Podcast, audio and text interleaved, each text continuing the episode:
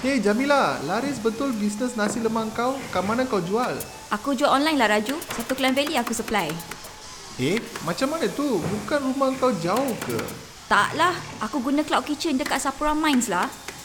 Cloud Kitchen tu apa? Dekat Cloud Kitchen Sapura Mines, senang. Semua dia dah bagi. Kau nak periuk ke, nak sudip ke, nak oven ke, semua dah ada. Tak payah susah-susah nak beli. Berapa ringgit kau nak bayar ni? Tak mahal pun. Tengoklah bisnes aku macam mana. Jual nasi lemak je pun. Kalau kau nak equipment, semua dia boleh supply. Susah tak masa kau nak apply hari tu? Langsung tak. Aku call kejap je. Terus diorang tolong set up. Dekat mana tadi kau cakap?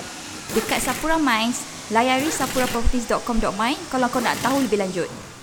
Baiklah, sapuraproperties.com.my. Okay, thanks Jamila. Amans Media adalah peneraju kandungan dunia IT dalam bahasa Malaysia. Kami memberi tumpuan terhadap perkembangan dunia IT di dalam dan di luar negara. Kami menghasilkan tutorial dan menggunakan bahasa Malaysia sepenuhnya. Layari amans.my, a m a n z.my hari ini. Korang tengah layan podcast Aman sebahagian dari jaringan podcast di Amans ni. Apa khabar semua? Aku Mapis. Aku Yem. Okey lah, kita untuk sesi podcast Aman sekali ni kita tak boleh elak. Uh, memang kita akan bercakap tentang uh, pilihan raya umum negeri Melaka ataupun pilihan raya negeri ataupun PRN Melaka yang uh, baru saja uh, conclude, baru saja selesai. Uh, of course banyak perkara untuk dibincangkan untuk uh, sesi podcast ini tapi first sekali aku nak tanya Yem ialah do you expect the result Um, aku menjangkakan bahawa BN akan menang uh, majority. hmm. Tapi tak menjangkakan yang dia menang sebegini rupa. Ada Hmm. satu lagi benda yang uh, aku tidak jangka iaitu DAP hilang kerusi. Hmm. You know DAP ni dia safe deposit tau. Nah, Imagine betul. kau letak duit dalam ASB, lepas tu duit ASB kau gaib, hilang. Mm, so this is the situation right now. Biasanya DAP biar, boleh pegang and yet MCA menang dua kerusi. hmm. And MIC then uh, satu kerusi. for PH, MIC satu kerusi. For PH untuk bertanding 28 tempat, dia hilang 10 kerusi bro. hmm. 10, okay? Teluk Two-thirds. Mas, Two. Bemban contohnya, Duyung, ah, Duyung ni semua uh, dulunya PH, BN menang. Uh, Kelebang, Pengkalan Batu, Paya Rumput pun hilang. And then of course yang uh, belah utara, Rembia, Gadik, Macap Jaya, Durian Tunggal, hilang. Eh, this is something spectacular tau. Hmm. Spectacular in a way where orang dah tolak bulat-bulat, mentah-mentah dia tolak PH. Dan ketiga adalah yang tidak menjagakan adalah PN menang dua iaitu di Bemban dengan di uh, Sungai Udang. Hmm. Um, I thought they could have won more. Tetapi tak. So ternyata yang pemenang mutlak utama, the only winner here is not only BN but actually the only winner here is actually AMNO and that is the surprising bit for me. Ya, aku pun bila aku tengok as the result come out, actually I kind of hoping for a macam uh, benda yang lebih tight race lah. Sebab kita sebagai pemerhati politik ni seronok bila uh, there's a contest, ada benda yang macam perebutan lah kan.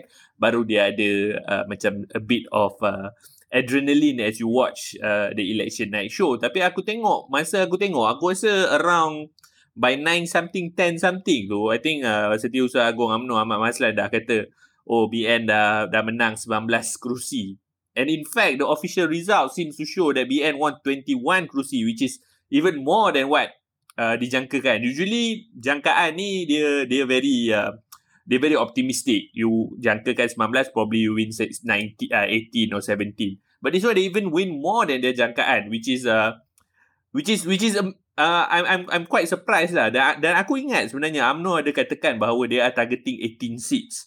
And they delivered 18 seats. They they've they've they've delivered uh, on on on that front. And the remaining 3 seats actually came from uh, MCA 2 seat uh, Kelebang dan Macap Jaya dan juga MIC Uh, selain apa yang uh, yang yang uh, kau sebut Kayim uh, yang yang yang untuk aku yang aku rasa aku setuju dengan kejutan-kejutan yang telah dinyatakan. Lagi satu benda yang aku terkejut ialah PKR uh, zero seats. uh, aku tak sangka that uh, so-called uh, party that is supposed to be the PM candidate where it's from fail to win even a single seat in a state, in a Malaysian state. Uh, and that shows how much uh, I would say the tide has shift. Tapi aku, rasa apa benda yang, yang yang kita nak bincang ni mungkin kita boleh uh, cerakinkan dia kepada uh, beberapa part. Mungkin pertama untuk untuk untuk kita boleh uh, delve deeper is is kenapa BN menang dengan uh, penuh bergaya 21 kerusi daripada 28 kerusi. Uh, dua majority 2 per 3 adalah uh, 19 kerusi, 18.6 out of uh, 28 seats. That is 19 kerusi and they won more than 2 per 3 bermakna uh, I wouldn't say they can do anything apa-apa saja mereka mahukan dengan Melaka. But in terms of legislation in terms of uh, uh, any agenda that they want to push through is very easy when you have two thirds majority. Uh, uh, so uh, aku aku sebenarnya uh, aku ada teori tau tentang benda, benda ni and and I hope uh, I, I want to hear your thoughts uh, aku rasa sebenarnya uh, there's a multitude of factors that that that contribute to this uh, victory. Uh, number one, of course, uh, the BN vote uh, vote bank to stay. That means sesiapa saja yang uh, mengundi BN pada uh, PRU 14, mereka tetap mengundi BN kali ini. Tiada apa-apa faktor yang menyebabkan mereka berubah. Tapi yang berubah di sini adalah daripada PH dan PN.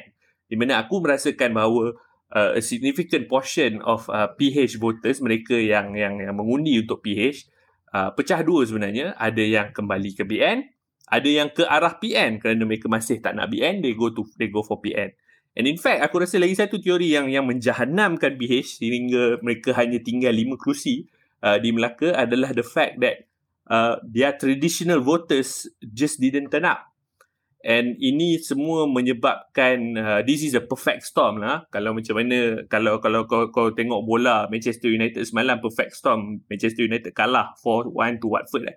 Inilah apa yang berlaku kepada Pakatan Harapan semalam. Perfect storm, everything that could go wrong against them went wrong and it came out with uh, this uh, particular result. But, but, but what you think? Apa, apa pandangan kau tentang uh, teori-teori aku yang aku keluarkan? Ada ada ada merit tak? Ada kesilapan sikit dalam teori kau. Kenapa eh? kita guna ha. data eh? Hmm. Um, kita guna uh, uh, metrik yang namanya share of vote percentage. Okay. Share of vote percentage ini bermaksud kepada setiap undi yang dibuang berapa banyak pergi ke orang sebelah. Okay. Alright.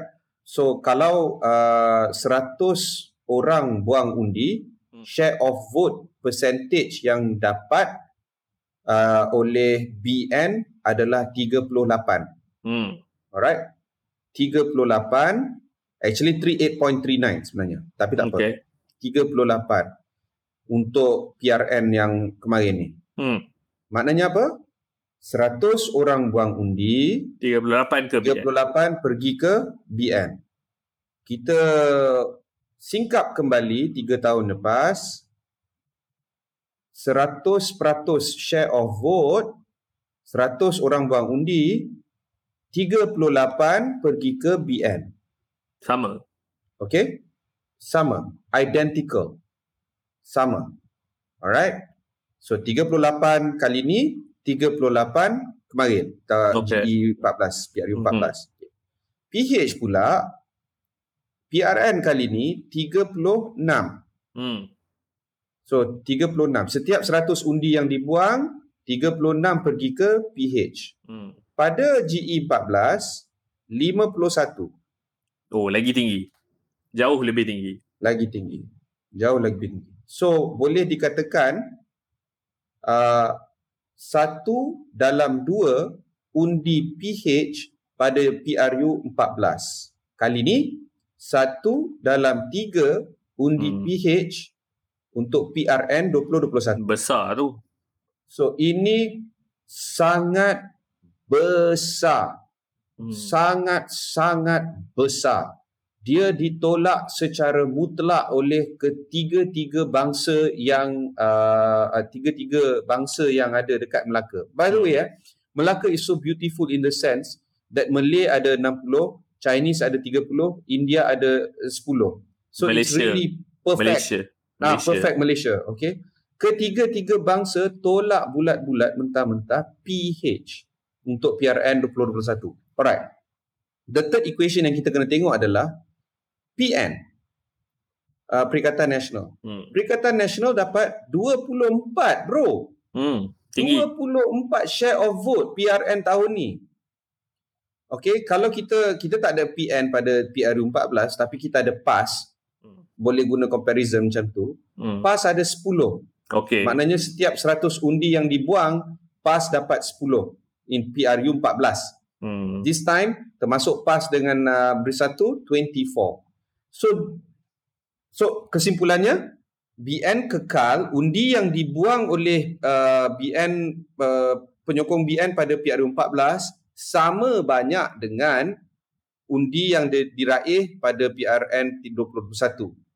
This is typical dengan konsep kita yang menyatakan bahawa UMNO voters did not move. Hmm. UMNO voters stuck with its core. Jadi dia tu dia immovable object. UMNO is the immovable object. Kalau orang tak turn up for undi, ah this is where, where your theory comes in, betul? Uh, bila voter turnout 85%, PH menang. Tapi bila voter turnout 60%, BN menang. This theory of yours kekal sepanjang zaman, tak kisah PRN 2021 Melaka ataupun PRU 13, 14, 12 is the same shit. Kalau uh, turn up is very low, BN akan menang. Kalau turn up is very high, maybe PH menang, maybe Perikatan menang, maybe BN menang. Why? Because voter BN kekal. 38 for this time, 38 for last time. Yang jatuh adalah PH, yang naik adalah PN. Okay, now itu So- dia punya fakta. Fakta ini ini semua So- fakta. Ini bukan ini bukan view. So, so, ah, so judging from your statistic tu sebenarnya PH voters basically go to PN lah because if you kita compare uh, past punya performance previous round it seems that they have increased their vote share lah just judging from statistic Betul. yang kau kau No, there's there's no other conclusion than this because if if there's only 100 votes and if there's only 38 people that voted for AMNO last time and the same 38 people voted for AMNO this time, so what changed? The only thing the delta here is orang yang vote PH dah berganjak masuk ke PN.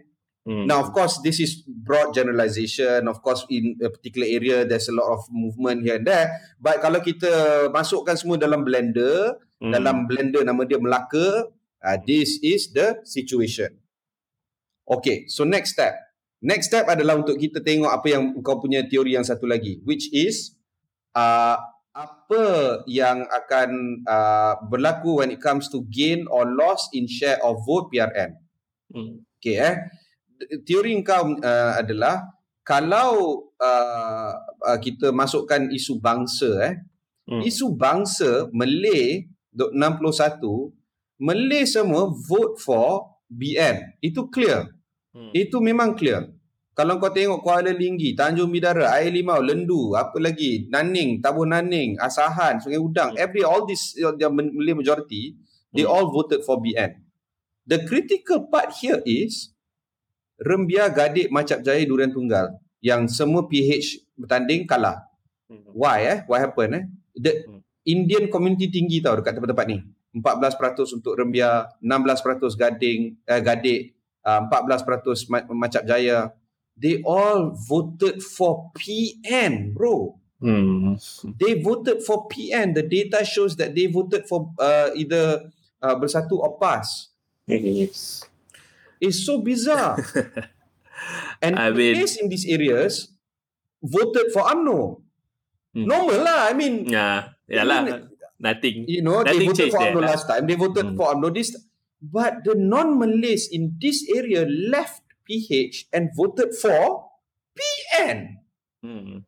Perikatan, which consists of either Bersatu or PAS. And gerakan. Imagine non-Malays voting for PAS. Agar, ah, yalah, okay, yalah, okay. Imagine, imagine non-Malays voting for gerakan uh, Bersatu and PAS. Abandoning PH. Hmm. Seismic shift, bro. Yeah. Seismic shift. And I'm, I just took four, uh, apa nama, seats. Boleh lagi ada 24 lagi seat kalau kita nak Hmm. strip down version dia. Macam-macam boleh buat. And and of course, uh, there's a lot of other counter arguments, there's a lot of data to support other narrative dan sebagainya. Tapi kalau kita tengok daripada segi apa uh, overview overview lah, Hmm. this is what happens. And I don't know what's next for what's next for these political parties. I, I, Uh, macam I, kita tahu UMNO sekarang dah dua hari dua hari ber, ber, bertekak dah uh, David Dada kata rakyat mahukan PRU sekarang. Rakyat Ah. mahukan ke engkau nak. yeah lah. Okay. Because Ha, itu Because- kita tahulah. Itu because because this is the the biggest indicator eh. Kalau kita tengok kalau let's say aku uh, let's say aku aku aku presiden AMNO and aku tengok uh, dekat Melaka macam ni kan. Now is the perfect time. In fact if we can do it today is even better. Because I I would say is you'll get the similar uh, Melaka vote. And and you know how two thirds is very important in parliament right? If you if you get two thirds in parliament you pretty much uh, bercuti lah lima tahun. You can basically you know you can basically is on cruise control. And, and I think uh, it, it of course it's impossible lah for them to replicate this at a at a at a national level because kita ada state macam Pulau Pinang, kita ada state pelbagai state dengan pelbagai uh, kita ada state macam Selangor dan sebagainya. Uh, but but that, that's a different topic. Tapi aku rasa sekarang ni is is is for PH ni. Uh, of course uh, they've lost terribly. Going back to the drawing board. Uh, the, adakah kau rasa akan ada macam diorang akan macam oh kita kena tukar strategi ni. Ini dah dah dah clearly uh, Melaka you know it, things doesn't work with Melaka. Ambil kata berprinsip ni semua doesn't work. Backfired terribly dan sebagainya. Are they going to do that? Ataupun mereka akan oh tak. Ni sebab uh, orang tak balik undi nanti masa PRU lain uh, mereka kita mereka rakyat Malaysia masih mahukan Anwar Ibrahim sebagai perdana menteri uh, so so so uh, uh, apa kau rasa on that on that front as far as PH is concerned sedangkan Chelsea boleh buang Frank Lampard dan Ole Gunnar Solskjaer dibuang oleh Man U. apa apatah I lagi mean Anwar Ibrahim legends. apatah lagi apatah Anwar lagi and then apa ah apatah lagi Anwar Ibrahim. okay. Liverpool Liverpool boleh je ambil Gerrard, tak mau dia ambil Klopp. Alright. I mean, you have to realize that the leadership is critical for any organisation. hmm. Okay. Betul? Uh, simple, simple. Benda benda mudah. Kalau kita tengok dekat corporate Malaysia eh. Um, Nazir Razak led CIMB to its greatest heights. Nazir Razak. Today CIMB is just another bank. You know, not taking anything away from uh, Dato Rahman lah, eh, Ara. Uh. Not taking anything away from him. But when Nazir was there, boom. Boom.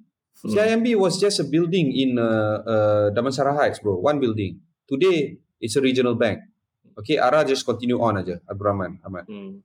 Same thing with uh, Maybank. Maybank was everything, right? Dulu. Because Tan Sri Amir Shah. And after that, Tan Sri Wahid. You know? Today, it's not, it's it's not, it's nothing. But it's it's just macam tu je lah kan? Yalah, there's no there's no difference in in like the the leap, the quantum leap is not. I mean, Are we talking about quantum leap here? we're, we're talking about Talk Steve about Jobs leap, and Tim Cook, right? Sama juga. I mean, it's the same, right? It's a it's a similar thing. right? Thomas Thomas Tuchel had the same players as Frank Lampard. Thomas Tuchel had the same players. Tak ada seorang pun tukar by the way. Ada buang ada lah. But tak ada penambahan as as of now. Alright. Yeah. Maybe Lukaku. Tapi Lukaku pun dah injured. Alright. Dia main 2-3 game je. Itu pun tak score. Score first game lepas tu dah habis. So the the the the, the, the recipe is the same. Tetapi bila you masak Hmm. lain Ada. macam. Lain rasa Okay. dia. Mak aku bro, mak aku ajar aku masak uh, apa nama? Uh, uh, uh, sotong uh, masak hitam tau. Ha. Mak aku masak sotong masak hitam. Okay, siap dengan daun kunyit apa bagai. I do the same shit 100% to the letter Ha. macam mana Still- mak aku masak. Still Tak tak, dapat replicate. Doesn't come out the same. Doesn't come out the same. Aku dah buat 4 5 kali dah. 4 5 kali. Aku aku ni orang aku dah dewasa bro. Aku am 40 years old. Aku kena pelangkung dengan mak aku dengan senduk bro. Dekat uh, dekat uh, apa nama dekat uh, dapur. Alright, still sebab mak aku tension, frust gila haram tengok aku masak macam mana. It's still not the same. Betul. it's still not the same. So the story is if you cannot handle the heat and cannot handle the kitchen, get out of the kitchen. Hmm. Get out of it. Itu satu, you can handle the pressure. Tapi orang macam Anwar, he can handle the pressure. He can. Just like Ole Gunnar Solskjaer, just like Frank Lampard, they can handle the pressure. Tetapi they are not the same chef. They are, they cannot cook the same meal. So get the hell out of there. Tapi tak tak Ole tak menjadi eh. Tak menjadi eh. Tak menjadi. Ole is not uh, Ferguson. Hmm. He's not Sir Alex. Frank Lampard is not Jose Mourinho. He is definitely not Thomas Tuchel. Get out of it. Yeah. Okay. Uh, and, and by the way, you ask any Chelsea fan out there, ask them if their respect for Frank Lampard has dropped despite him being uh no Of course No. not. just just like Ole Hmm. you know sampai kiamat orang akan ingat dia punya two goals masa apa nama Champions League Champions League final, final. uh, Yeah. 1999 Of course. Of Bayern Munich. Nobody will ever forget that bro. Aku ni No. benci United. Engkau fan lah kan. Aku Ya. benci. Benci bukan aku neutral. I mean Leicester ke apa tu semua aku neutral. Watford, I mean I'm neutral. like what the fuck I Yeah. don't care right. Yeah. Ini aku benci bro. Rival, I fucking rival. hate them. Rival, you know macam Tottenham, you know. Yeah. Macam Arsenal. I fucking hate them. Eh tapi respect bro. Respect. Respect. Respect Sir Alex. Respect Ole. So same thing with Anwar. Respect. What he has gone through, nobody should have gone through. I'm telling you now. Nobody should have gone through what he had gone through. Okay, it is inhumane. It is zalim. It is dahsyat. It is terrible. No, I wouldn't wish that upon my worst enemy. You know, Betul, have you ever betul. heard that term? Yeah, yeah, yeah. I, I've, I've, I've, tapi uh, uh, what what you what you brought up Yem, untuk aku aku rasa there- there- there's a there's a there's a misguided sense of entitlement just because you go through that does not mean you deserve to lead the country it's two non it's two non unrelated things. The the kekejaman dan kezaliman yang berlaku pada anda tak membuatkan oh you are the right person to lead the country because evidently aku tak tahu since dah PRU berapa aku rasa PRU 11 atau 12 I think he has failed on four times. Uh, kalau aku tak tahu lah kalau kalau bos aku aku rasa aku dah kena pelangkong aku dah kena resign aku dah kena di, disuruh uh, you know I I- I'll get sacked. But uh, aku rasa pelik that that you know eh, uh, aku and sebenarnya aku nak bawa lagi satu dimension to this conversation which is semalam lepas result aku sebenarnya tak dapat tidur. Aku aku layan lah juga Twitter dan sebagainya.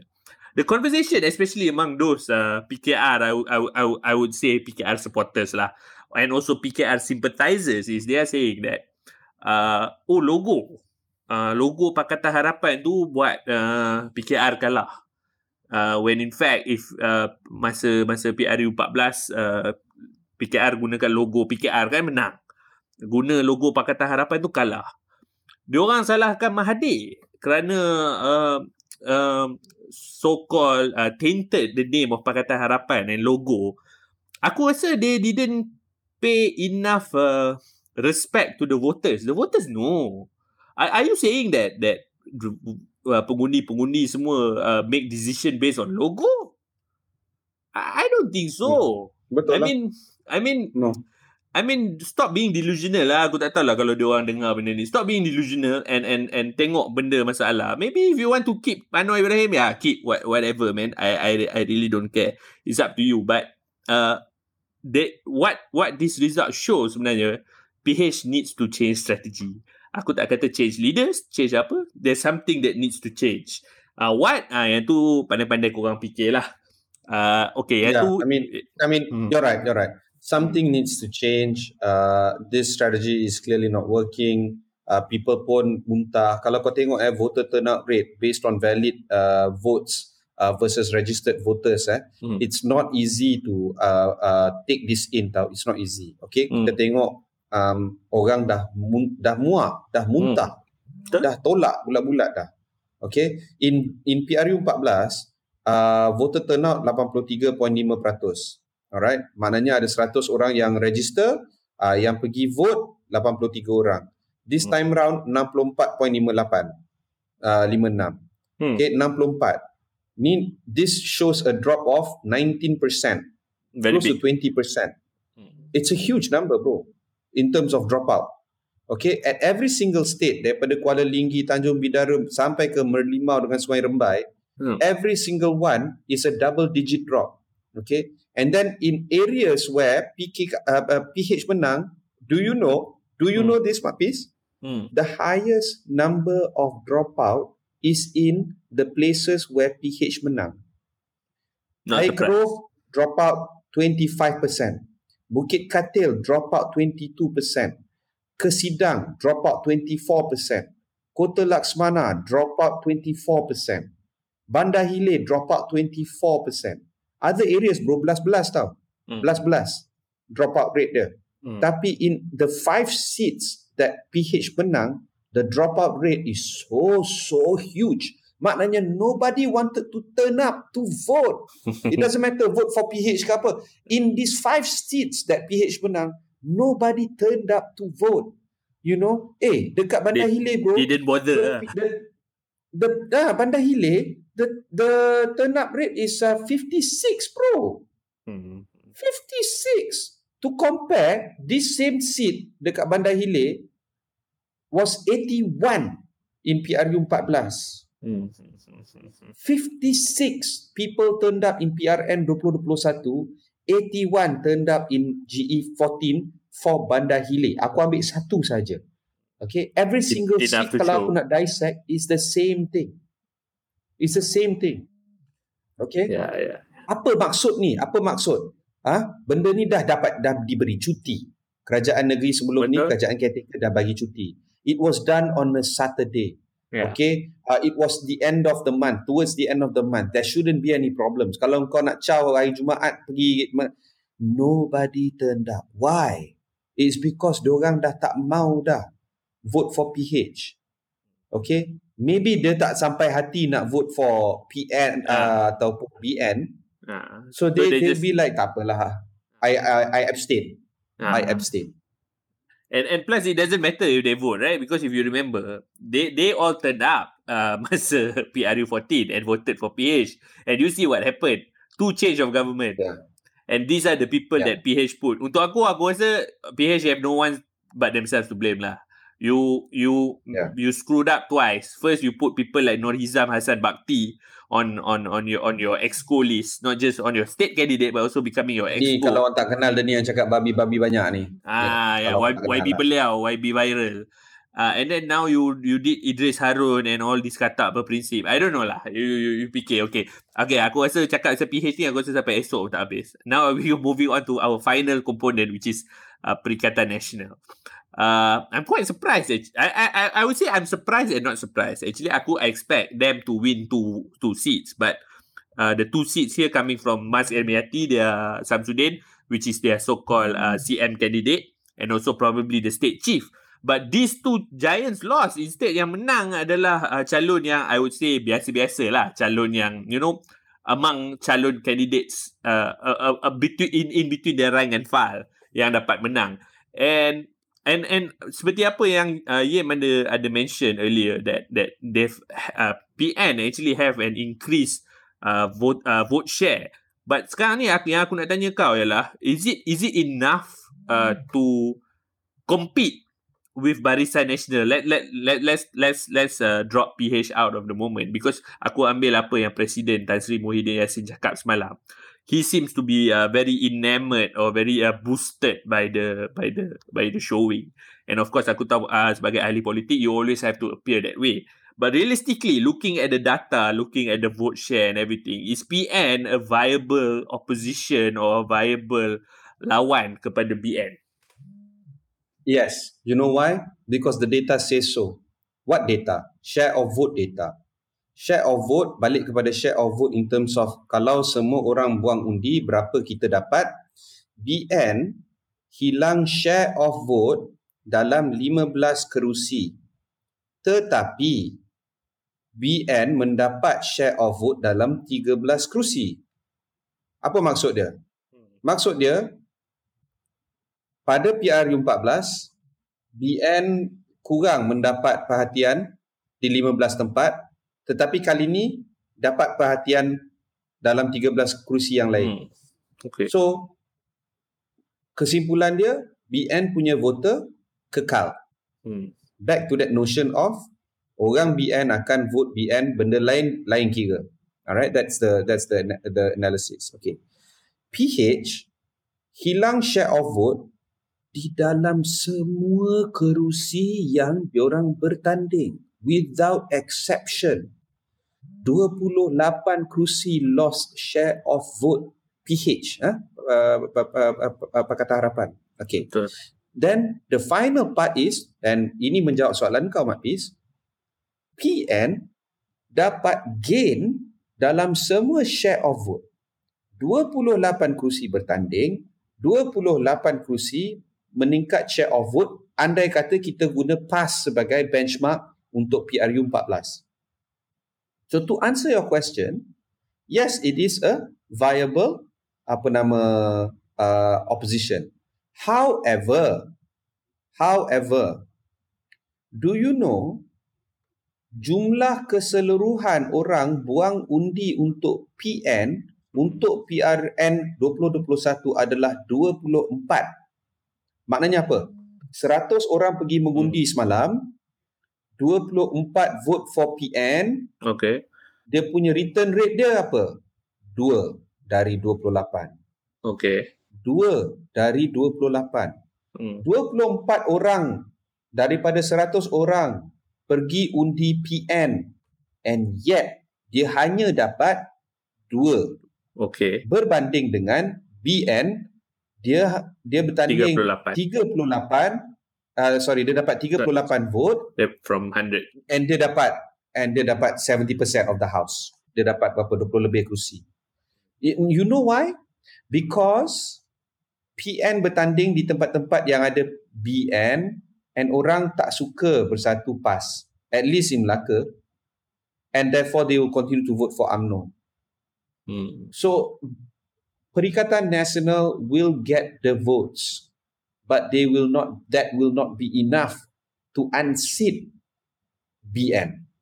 Okay. And that's why PRU 14 jatuhnya kerajaan Barisan Nasional disebabkan keterlibatan bersatu dalam camp PH. PH. And the factor is Mahathir. Yes. Ini semua we know. We know this. The data doesn't show things that are different. The same people that voted for Bersatu was were in Harapan. Yes. And why And were they just they, why were they in Harapan? And they just why were they in Harapan? Because of Mahathir. And now Mahathir has left Harapan. So the Bersatu folks left ni, they did not get. Hmm. Simple bro. This is a simple thing. Yes. And and aku rasa um, I mean there, there's a lot to chew lah on on Melaka and in fact actually uh, this is just one state election. We have another one uh, coming up soon uh, uh, which uh, we expect at the end of the year actually uh, which is Sarawak. Uh, also different uh, different permutations. Uh, BN is not there. It's GPS. Uh, I don't know what form PN will take there. I'm not sure. Uh, PH also will have a, a new uh, so-called rakan uh, dalam bentuk Parti Sarawak Bersatu dan sebagainya. Uh, but on on on that note, I think uh, we're going to end uh, sesi podcast Aman untuk kali ini. Uh, it's a I hope it's an enlightening conversation uh, untuk semua pendengar-pendengar. Uh, jarang untuk kita dapat uh, episod yang cakap segalanya tentang politik, but we we think that uh, this particular event uh, pilihan raya negeri Melaka uh, warrants uh, an episode dedicated to it. Seperti biasa, jika anda mempunyai apa-apa pandangan, maklum balas, uh, kritikan, cadangan dan sebagainya, sila hantarkan ke us at Amazon.my. Aku dan Yem sentiasa mengalu-alukan uh, pandangan anda. Uh, sekian saja buat sesi kali ini. Kita bertemu di sesi akan datang. Podcast ini dibawakan oleh Amans TV. Minat dunia tech, gadget dan smartphone? Jom ikuti Amans hari ini. Kami berkongsi pelbagai video berkaitan review telefon, komputer, laptop, gaming, app dan lain-lain lagi. Kami juga bawakan tutorial dan wawancara bersama pelbagai personaliti di dalam dunia teknologi. Cari Amans TV di YouTube, Facebook dan Instagram hari ini. Podcast ini disokong oleh Permata Sapura, pencakar langit ikonik baru di tengah-tengah Kuala Lumpur. Bangunan indah ini diilhamkan menggunakan profil siluet Gunung Kinabalu yang berdiri megah. Permata Sapura dianugerahkan dengan unit komersial terbaik di Kuala Lumpur oleh CIDB Classic Achievement Award, Lembaga Pembangunan Industri Pembinaan Malaysia. Berlatar belakangkan menara berkembar Petronas dan dihubungkan dengan KL Convention Centre. Permata Sapura, lokasi pejabat yang eksklusif dan terindah di Kuala Lumpur. Hubungi Permata Sapura sekarang untuk tujuan melawat lokasi dan menyewa tapak pejabat.